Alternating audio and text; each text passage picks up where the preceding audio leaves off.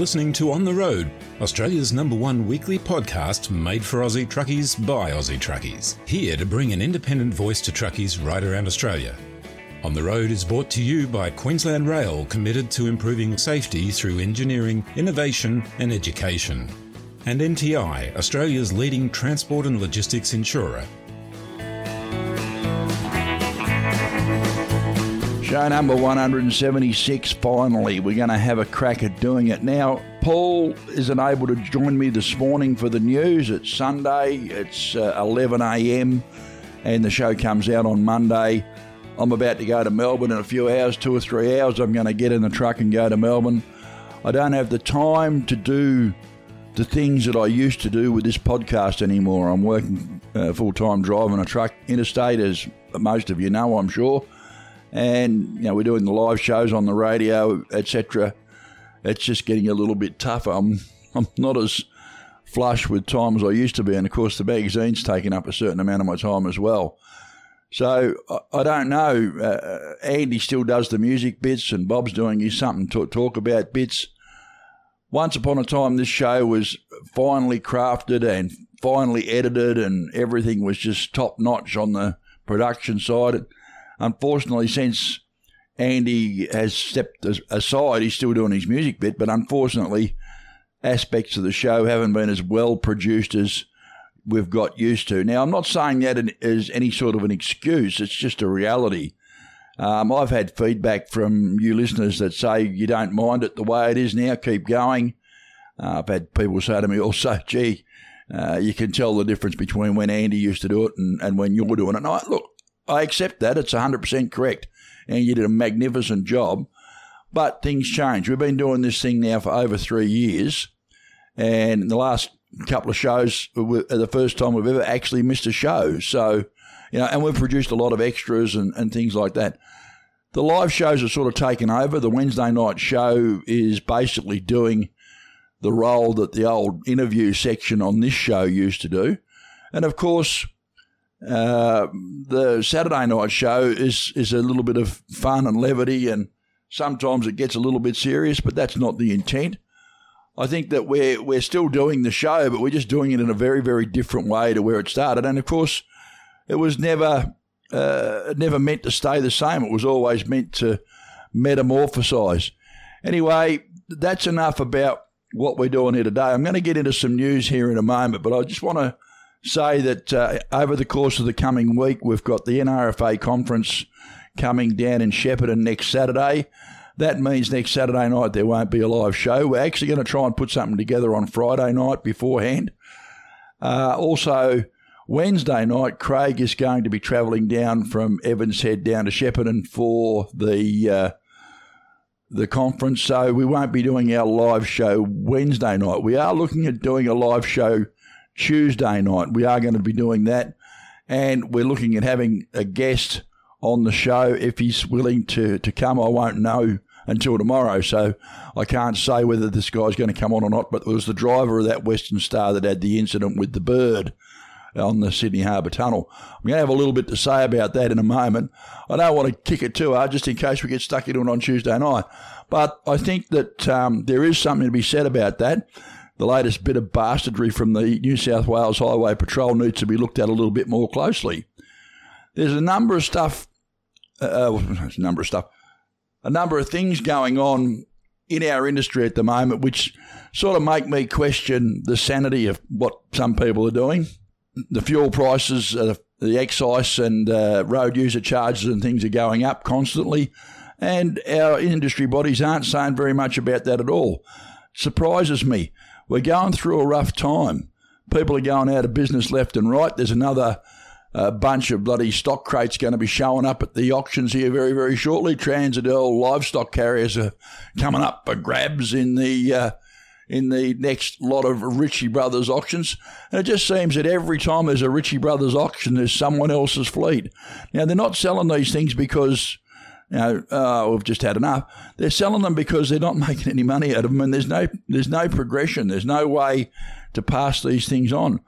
The amount of capital tied up in equipment and buildings and things like that, is outstripping the return. You might as well just go and put your money on black at the casino because you've got just as much chance of making a quid out of it. We'll talk about that very, very shortly as well.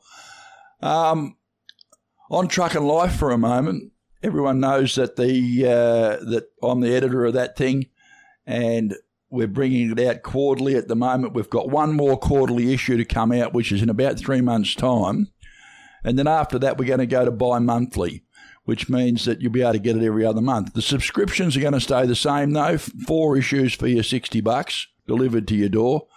And the magazine is available um, through all the Rampage BP sites on the East Coast. So, all the way from Townsville down to uh, to Melbourne, and of course the roadie at Mortlake, the cleaning zone in Western Australia, and Tatiara Truck and Trailer. So Townsville, uh, Archerfield, Nambucca Heads, Beresfield, Marulan North and Southbound, Cooper Street, and I think that's about it um, for the BPs.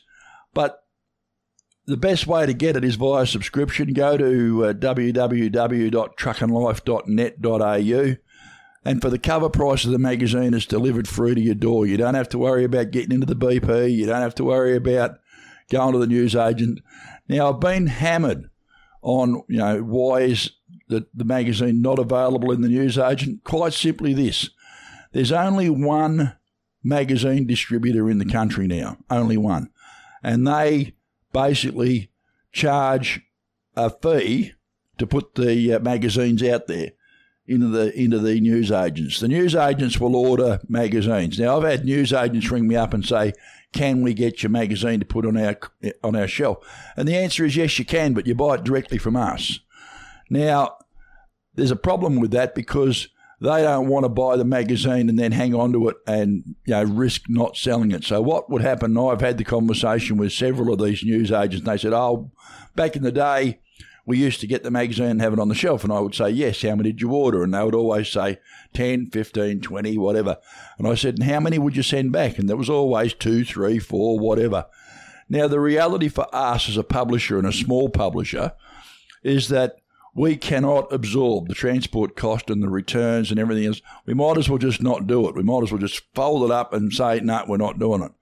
This is why we decided to do it the way we've done it. Now, obviously, uh, that for some reason has caused some angst with people. I really don't understand it because if when was the last time you went to the newsagent and actually bought a magazine? I don't know. I don't know many people that actually do that anymore. You might pick up your, you know, your magazine at the checkout at the supermarket on the way out, but the cost of the publisher to have it there, and we're not printing enough magazines to make it cost effective. It's as simple as that. Uh, back in the day, when Andrew Stewart and Bruce Honeywell were printing the magazine, they were thirty thousand a month. Uh, we're not doing that at the moment. I want to get back there, absolutely, um, but I can't see that uh, at right now we can we can do anything. I'll make the cover price 20 bucks. If you want to pay 20 bucks, let me know and I'll have it in newsagents in the next issue. But I don't think you do. I think that you want a quality magazine on quality paper stock and you want to have that thing in your hand and you want to be able to look at the rig of the month posters and you want to be able to look at all that stuff. Have the thing there so you can show the kids and all the rest of it. And that's the why it is where it is. So tell your friends that that's why it is. Tell them that they can get a subscription, www.truckandlife.net.au, and sort it out. That's a big enough ad for the magazine. The great magazine coming out, uh, just come out. It was released at Croy Truck Show. It's got a Western Star on the cover and three beautiful Rig of the Month posters in there, sponsored by Rentco, and all the information that you need. We're going to start doing some technical bits. I'm going to get off that subject now. Let's get on to the news.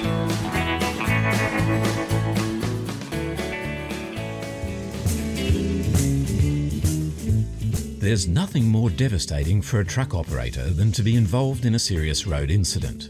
We've all seen the impact of heavy vehicle accidents, and at these times, when people are most vulnerable, it's critical that they have immediate support from a strong, stable, reliable, and experienced organisation. NTI is Australia's number one truck insurer, the specialist you can count on to protect your transport and logistics assets, with the know how to take control of the situation and the capability to reduce lost income by getting trucks back on the road again as soon as possible. Specialist products, experienced people, accredited repair and recovery networks, and industry advocacy is what we do. It's our specialty, and we've been doing it for more than 45 years. For more information, visit the website at nti.com.au or go to the NTI Facebook page. Righto, so the first thing I want to talk about is the pigeon.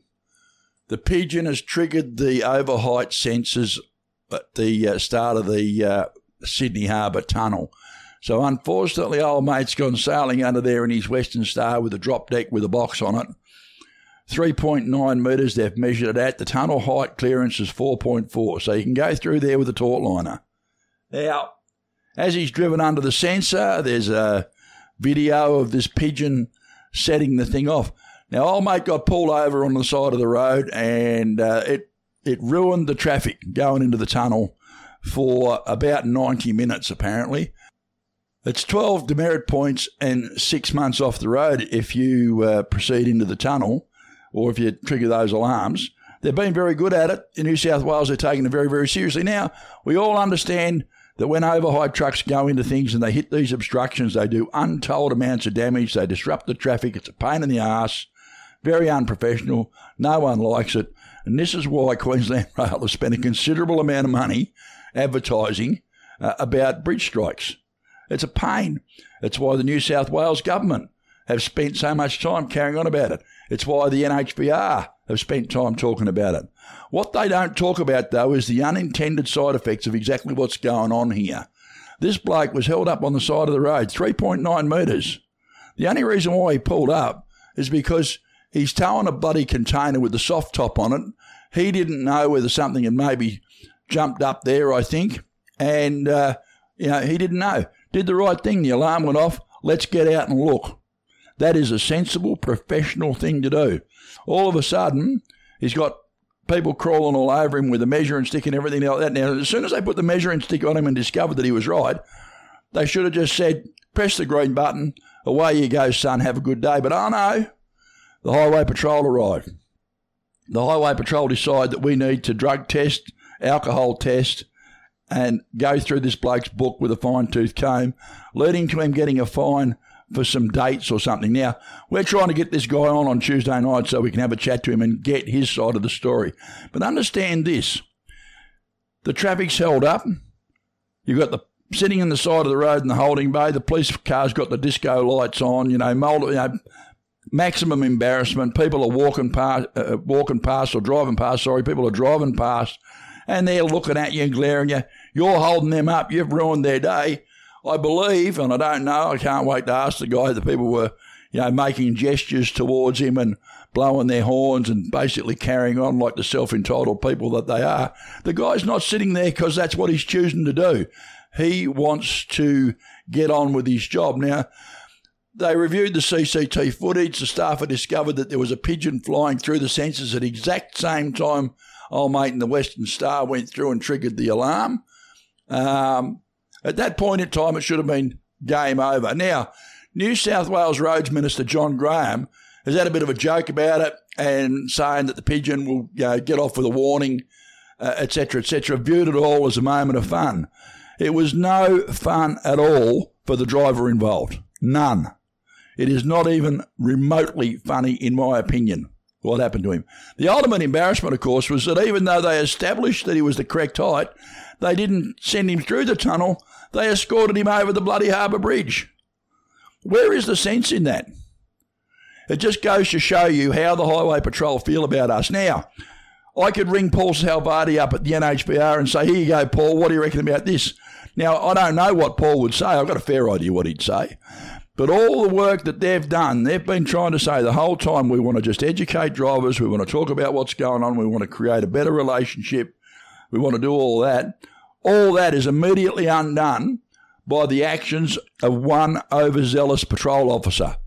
The New South Wales Highway Patrol In fact, any of the highway patrol police officers in this country and the NHVR are not the same. You know, are not the same. So you get arrogant little upstarts like this fellow driving that highway patrol car who want to humiliate you, who want to do everything that they possibly can to go through and make your life harder. Then go and find some bullshit fine. Now, it's all very well to say, oh, it's a bullshit fine, and it is a bullshit fine not filling out a date on a page in a series of pages. It's not as if he's lying. It's not as if he's saying that he's in Wagga when he's in Tamworth. It's not as if he's trying to take some sort of material advantage. It's not as if he's taking the piss. What it is, is a clerical error. And he's getting fined a huge fine simply because of a clerical error that he's made. For me, it's utter bastardry. It is the Highway Patrol spelling road safety R E V E N U E. That's what they're doing. It's not right and it's not fair. And they wonder why people just get the shits, why people come out of the cab firing. That is the sort of behaviour that drives that. People are saying, you know, we're getting these ridiculous fines. Paul Salvati said to me more than once, you show me one of those that's been written by us and I'm not sure anyone can. If you can show me a fine like that's been written by the NHVR, send a photocopy of it me, to me, because I'd love to see it as well. I'm not defending the NHVR here. I'm just pointing out the difference. Because the problem with it is, is there are a lot of people in the transport industry that can't see the difference, that can't see what's going on, that can't see that there's enforcement and education and there's a difference. Now, I would encourage anyone that's got the time to get down to the NRFA conference on uh, next Saturday, on the 10th, and attend the day session at least and talk to the panels because all the people that you need to talk to about all this sort of crap are going to be there on the panels.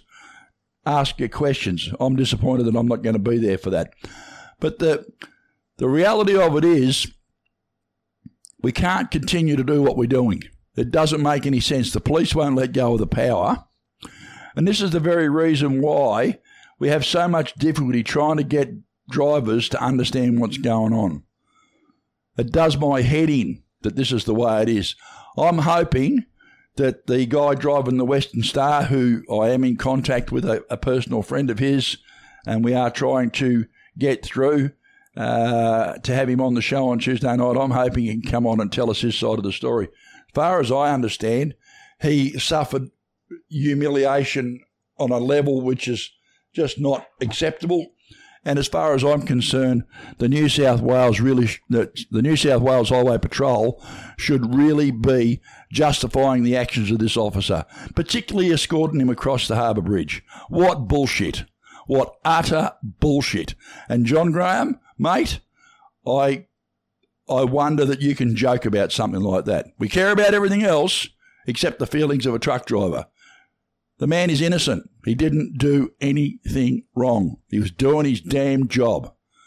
You know, carrying the country. Once upon a time, we were essential workers, by the way. Unbelievable.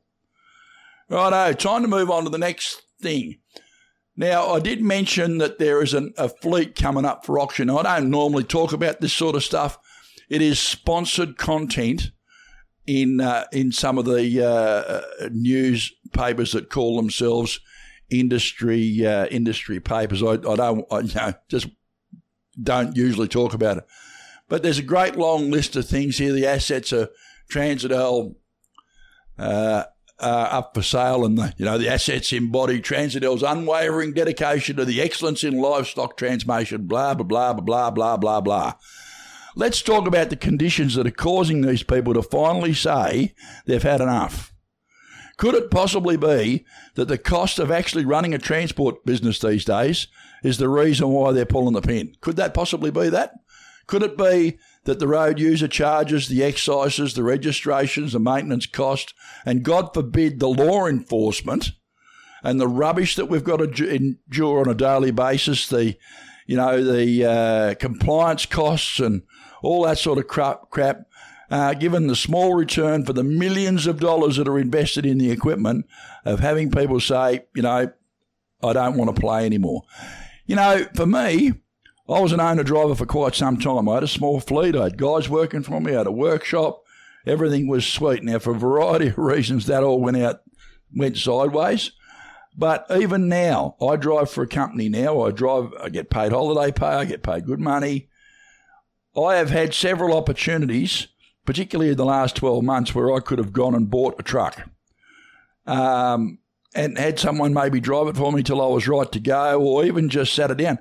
You can even go and look at um, trucksales.com.au if you want to, and have a look and see how cheap bloody trucks are. You can buy a truck, a good truck, for under 40 grand if you want to. Something that's perfectly comfortable, perfectly serviceable. But why would you? Why would you put yourself in the frame? I cannot understand it. Now, look, there is good money out there buying trucks. Uh, there is good money out there, sorry, selling trucks. There is good money out there to be made from being an owner driver. But the risk is, uh, to me, I think, at my stage of life anyway, hardly worth the effort. Uh, not a lot has changed over the years either, by the way.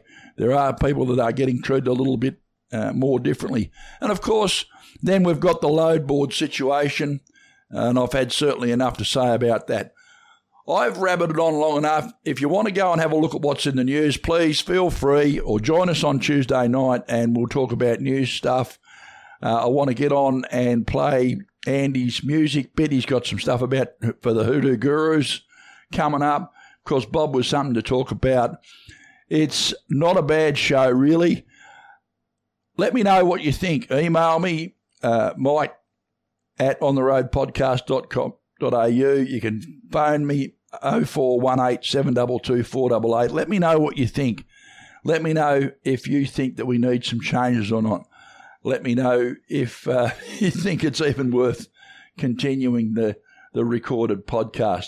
We are number 17 in the world in the trucking podcast. I don't want to just sort of wash it all away, but at the same time, I've got to have a think about what the future holds and where we're going. And, you know, maybe uh, the live shows are enough. If it's enough for you, let me know. If you want me to keep doing this stuff, let me know.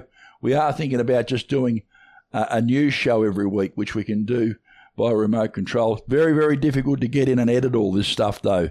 The live stuff, at least, goes out. It is what it is, and I don't have to spend as much time editing it as I do recording it.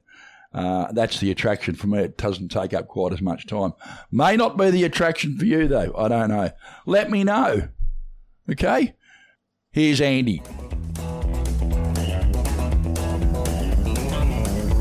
You got me there, Andy? Yeah, mate, got you go. Mate, we're coming up that level crossing we were talking about before. Looks like we're going to be stopping. Roger that. Look at the size of that thing. They tell me they take about two k's to stop. That's like 20 times the length of the MCG. Would want to be playing chicken with that. Yeah, copy that. They can't exactly swerve either, can they? They're stuck to the tracks, mate. it's not that hard to wait till it's safe to cross and make sure the road's clear on the other side. Yeah, not like that bloke last week who forgot about the length of his trailer. Yeah, I heard about that one. It's not really funny though when you think about it. Poor old train driver, probably been having nightmares ever since. Yeah, I reckon we're all in the same boat, really, mate. Everyone just wants to get home safe at the end of the day. Yeah, not wrong on that one. There goes the last carriage. Looks like we're safe to head off now. Thanks, Mike. Long way to go. After you, old mate. This is a message from Queensland Rail reminding us that it's important to stay alert and obey any signs and signals when approaching level crossings to help keep you and everyone else safe. For more information, go to www.qr.com.au.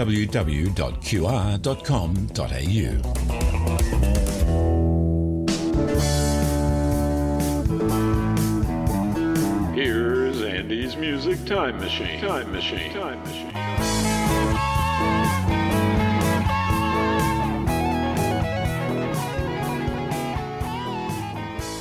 As we take another spin in the time machine for our summer music series, this week we're back into the early 80s with a great Aussie band that many of you will remember. They're a band that sat on the edges of the mainstream music scene due to their distinctive 60s psychedelic music vibe. They were like no other band at the time, or probably for that matter since, but they enjoyed a huge loyal following that still exists to this day. The band had an innate sense of fun, and most of the time they had their tongues firmly implanted in their cheeks, as was evidenced by the title of their hugely successful mid 80s album, Mars Needs Guitars. Formed in 1981, they powered through the 80s and 90s with hit after hit, and though they took a brief hiatus from performing and recording, they couldn't stay away, reforming in 2003 and still active in one form or another today. Beyond their popularity at home here in Oz, they enjoyed great success in the USA and elsewhere around the globe. Their highest ranking single on the Aussie charts came in 1987 with their monster single, What's My Scene? Let's have a listen to it.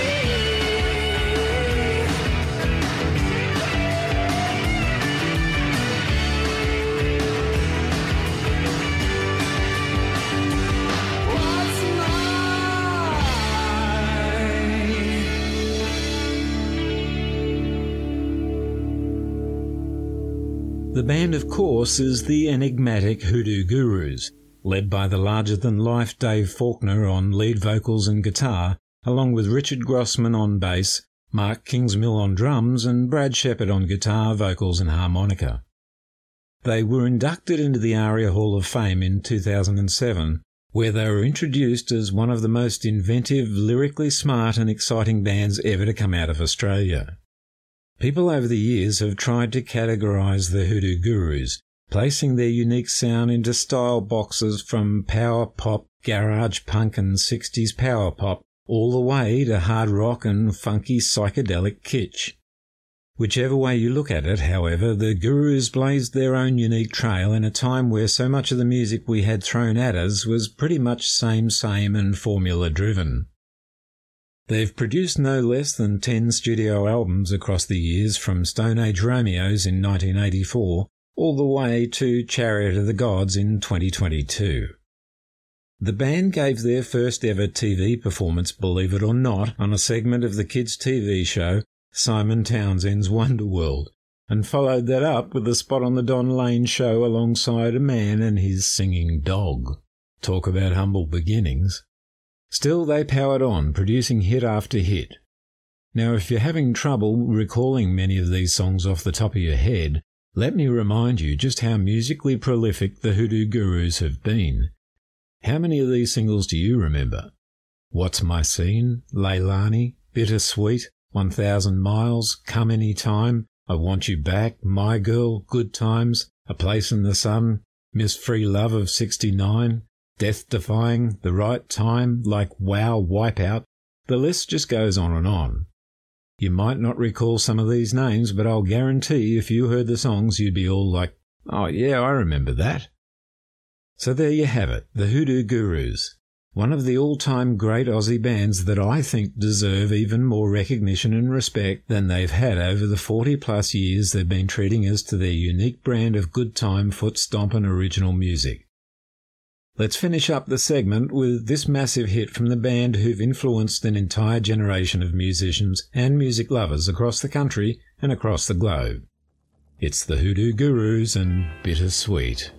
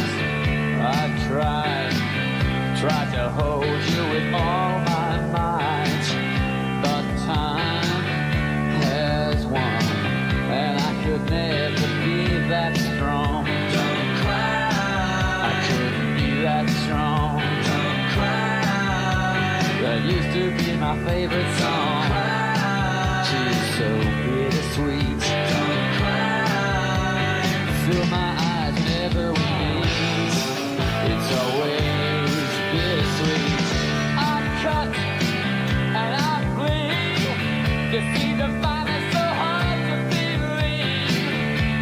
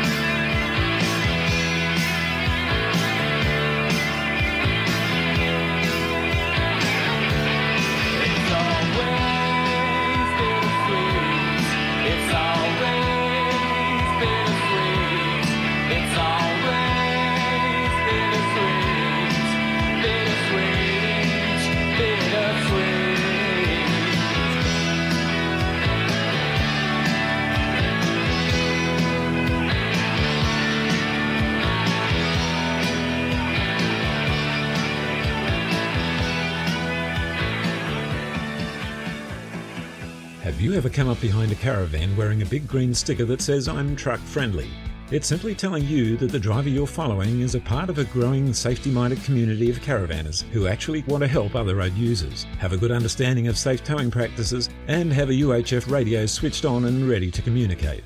If you too want to be a part of the solution and not the problem, find out more about the great truck friendly caravan road safety program by visiting their Facebook page or website at www.truckfriendly.com.au.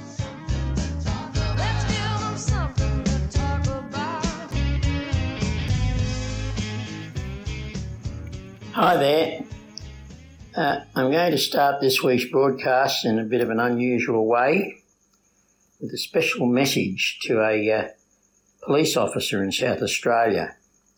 This officer is based in northeastern South Australia, uh, has been for quite some years, originally at Manna Hill until they found asbestos in the building, and uh, then after a, uh, a hiatus elsewhere, he's ended up in Yunta for quite a few years since. This officer uh, had some domestic issues arise some years ago and uh, was relieved of his firearm and posted over to uh, Elliston in um, southwestern South Australia. Uh, and then, lo and behold, he ended up back at Yunta some years later. He's renowned for his uh, gung ho and uh, take no prisoners, atti- prisoners attitude towards truck drivers, but it's not only truck drivers, although truck drivers seem to cop the brunt of it all. His reputation precedes him wherever you drive across the Barrier Highway. I first heard about him from the publicans at uh, Little Topar many, many years ago when uh, I had a bit of a gap between running to Perth and starting again, and someone had said, Oh, have you run into this fella yet? And anyway, went on from there. The man's a typical human being. He's not squeaky clean. He's obviously a very keen police officer, obviously done more harm than good, or he wouldn't still be there. But I just want to say to you, my mate Kevin didn't approach the Bindarrah railway crossing on that dreadful Sunday wanting anything other than to get home safely to his wife and do a good job for his employer. What happened that day is just absolutely tragic, beyond belief. Your attitude towards Kevin and, and, and the whole and, and the whole situation is just abysmal, mate. You ought to learn to grow up, be respectful towards your elders especially, and to people who work probably harder than you do. And uh, I'm ashamed to say that I know you, but I do know you, and, and, and I can give you credit for the fact that you've done some good police work, and you both helped me out, and I've helped you out, and you've also written me out a ticket over the years, but uh, that does not excuse your attitude uh, when you turned up at Bindarrah that morning. I'm ashamed to hear about it, and it amazes me that you're still working for SAPOL. And that's all I'm going to say about that police officer. He knows who he is, and a lot of us do. There's a story uh, in the uh, ATA email this week, and uh, the, the quote is Families affected by rail crashes are expressing frustration at the Rail Industry and Safety Standards Board for rejecting calls to reform train lighting standards. Despite repeated pleas, the board has not supported proposed changes to enhance visibility and prevent accidents, disregarding input from road safety groups and independent professionals. Lara Jensen, spokeswoman for the Improved Train Lighting and Level Crossing Safety Group, criticised the redrafted standard for lacking essential safety features such as flashing beacon lights on trains, which the ATA advocated for, and she has said is nothing short of disgrace that RISSB has chosen to ignore multiple submissions from road safety groups, road transport associations, community organisations, and independent professionals. At a minimum, all rolling stock should be visible for the standard to the standard of trucks, Lara said. Now, I, I couldn't agree more. And, and sadly, that all this, had it been taken notice of and uh, dealt with may not have prevented what happened at Bindarrah uh, that Sunday, that fateful Sunday morning, uh, because it happened at 10:30 a.m. in the daylight. But I do remember at one stage there, all the coal wagons in Queensland were being fitted with uh, reflective signs, just said QR rail, I think they said, And uh, at night time, they, you know, regardless of all the uh, the build up of, of uh, grime and everything that rail wagons have, you could still see them. You could come up to a level crossing, see the uh, the, the, reflectors flashing through, and think, "Oh, there's a train there. Better back off." Uh, but the other thing is that uh, they're obviously wanting beacon lights on the front of the trains and all sorts of other stuff. And and I I, I, couldn't be more supportive to all these ideas because uh, you know uh, you can have five thousand extra lights on a prime mover in your trailers, and if one of them's out, the vehicle's not roadworthy. So uh, why have we got a double standard here where trains can travel in absolute darkness if they wish, and a uh, bit of bad luck if you don't see them. So uh, there's a bit to be done there. But the other issue is a lot of the level crossings that we have out here these days, and, and it doesn't matter whether it's on the Barrier Highway or uh, in suburban Geelong or suburban Perth or uh, even between um, my hometown in Cardwell here and, and, Ingham, where there's, there's, there's two railway crossings, one that uh, was famously uh, the uh, result of a train driver's death some years ago and is no longer a level crossing. But it appears to me that when all these level crossings were put in, were put in, and the distances required for warning lights and bells and everything to be in, uh, installed, all happened back, and even on the barrier highway, all happened back when there was only you know single trucks and trailers. The longest vehicle on the roads was 19 metres.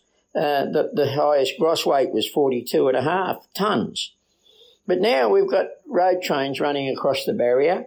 We've got A doubles, which is just another word for a road train running up and down the Bruce Highway here, coming through these level crossings. And there's all sorts of uh, combinations running up and down and through suburban Melbourne, Geelong, Brisbane, anywhere, any capital city you like. There's, there's A doubles of grain running into every capital city in the country. It seems to me that the, the warning, uh, the, you know, the amount of warning or the, or the distance uh, that the warning lights are from the level crossing has not been adjusted to uh, reflect the uh, increase in the size of vehicles, and also to in, to reflect the increase in the uh, the power of the vehicles. Like uh, once upon a time, you couldn't get a road train to ninety kilometres an hour. Now you got to hold them back from hundred.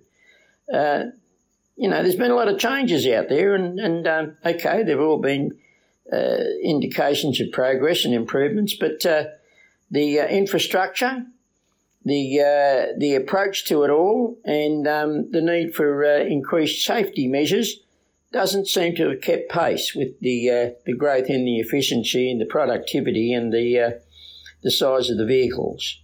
So I can imagine, you know, without saying anything about anything in particular, I can imagine that, that there's certain issues now, certain situations now where, regardless of whether you're piloting a road train, a B triple, or, or, or a car and caravan, or a motor car, I can imagine that if the warning distances and, and the the amount of warning, whether it be uh, lighting or uh, uh, audible, you know, or whatever, visual or audible, audible or whatever, I can imagine there'd be quite a few situations where if you weren't awfully fortunate, you could end up in no man's land.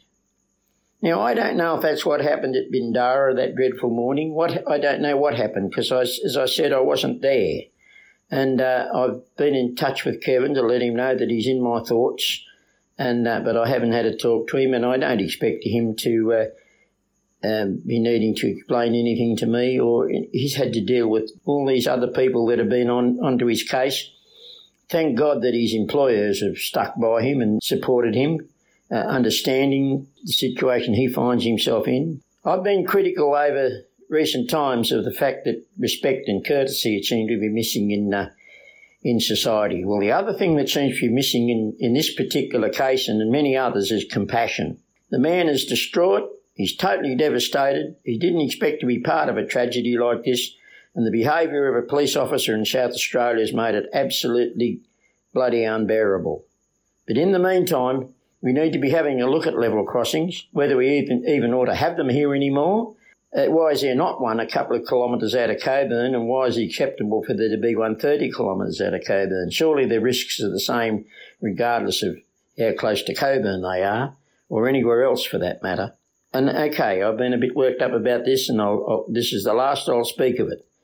But we really ought to take a cold, hard look at ourselves and the situation that has developed out of this and make sure that doesn't need to ever happen again.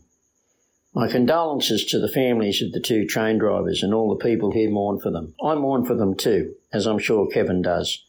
My condolences to anyone who's been involved in tragedies or near misses in level crossings because, uh, as I said before, you can't just expect them to be there without having the odd uh, problem. But that's beside the point. We need we need governments and organisations to take notice of people like Lara Jensen who've got positive and sensible suggestions to make, who've suffered through it all, basing their submissions on what they've had to live through and live with. I just can't understand why it just takes so much tragedy before people will get off their bums, stop sitting on their hands, and get things done. And when it comes to the bean counters and the, the, the economic rationalists and everything else, really, it has little to do with the money in the in the end. So uh, we ought to just be uh, making sure that people are safe regardless of the cost of it all, because the cost of people not being safe is far outweighs the cost of making people safe. Isn't that a commentary on the way things are run these days? Thank you for listening. Take care out there. This is Bob McMillan.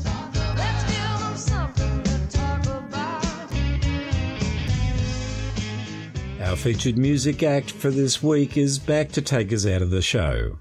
Here once more is the Hoodoo Gurus with a song that was named after a racing greyhound. It's called My Girl.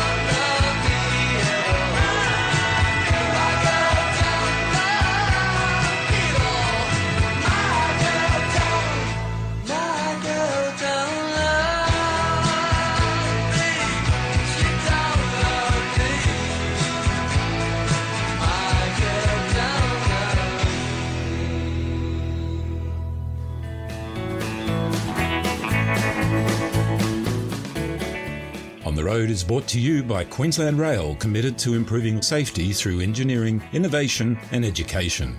And NTI, Australia's leading transport and logistics insurer. Until next week, play nice with each other and most of all, stay safe out there. Bye for now. Bye bye. The team here at On the Road believe in the right to free speech, and whilst we might not always be in agreement with the views of our guests and contributors, we support their right to hold and express those opinions.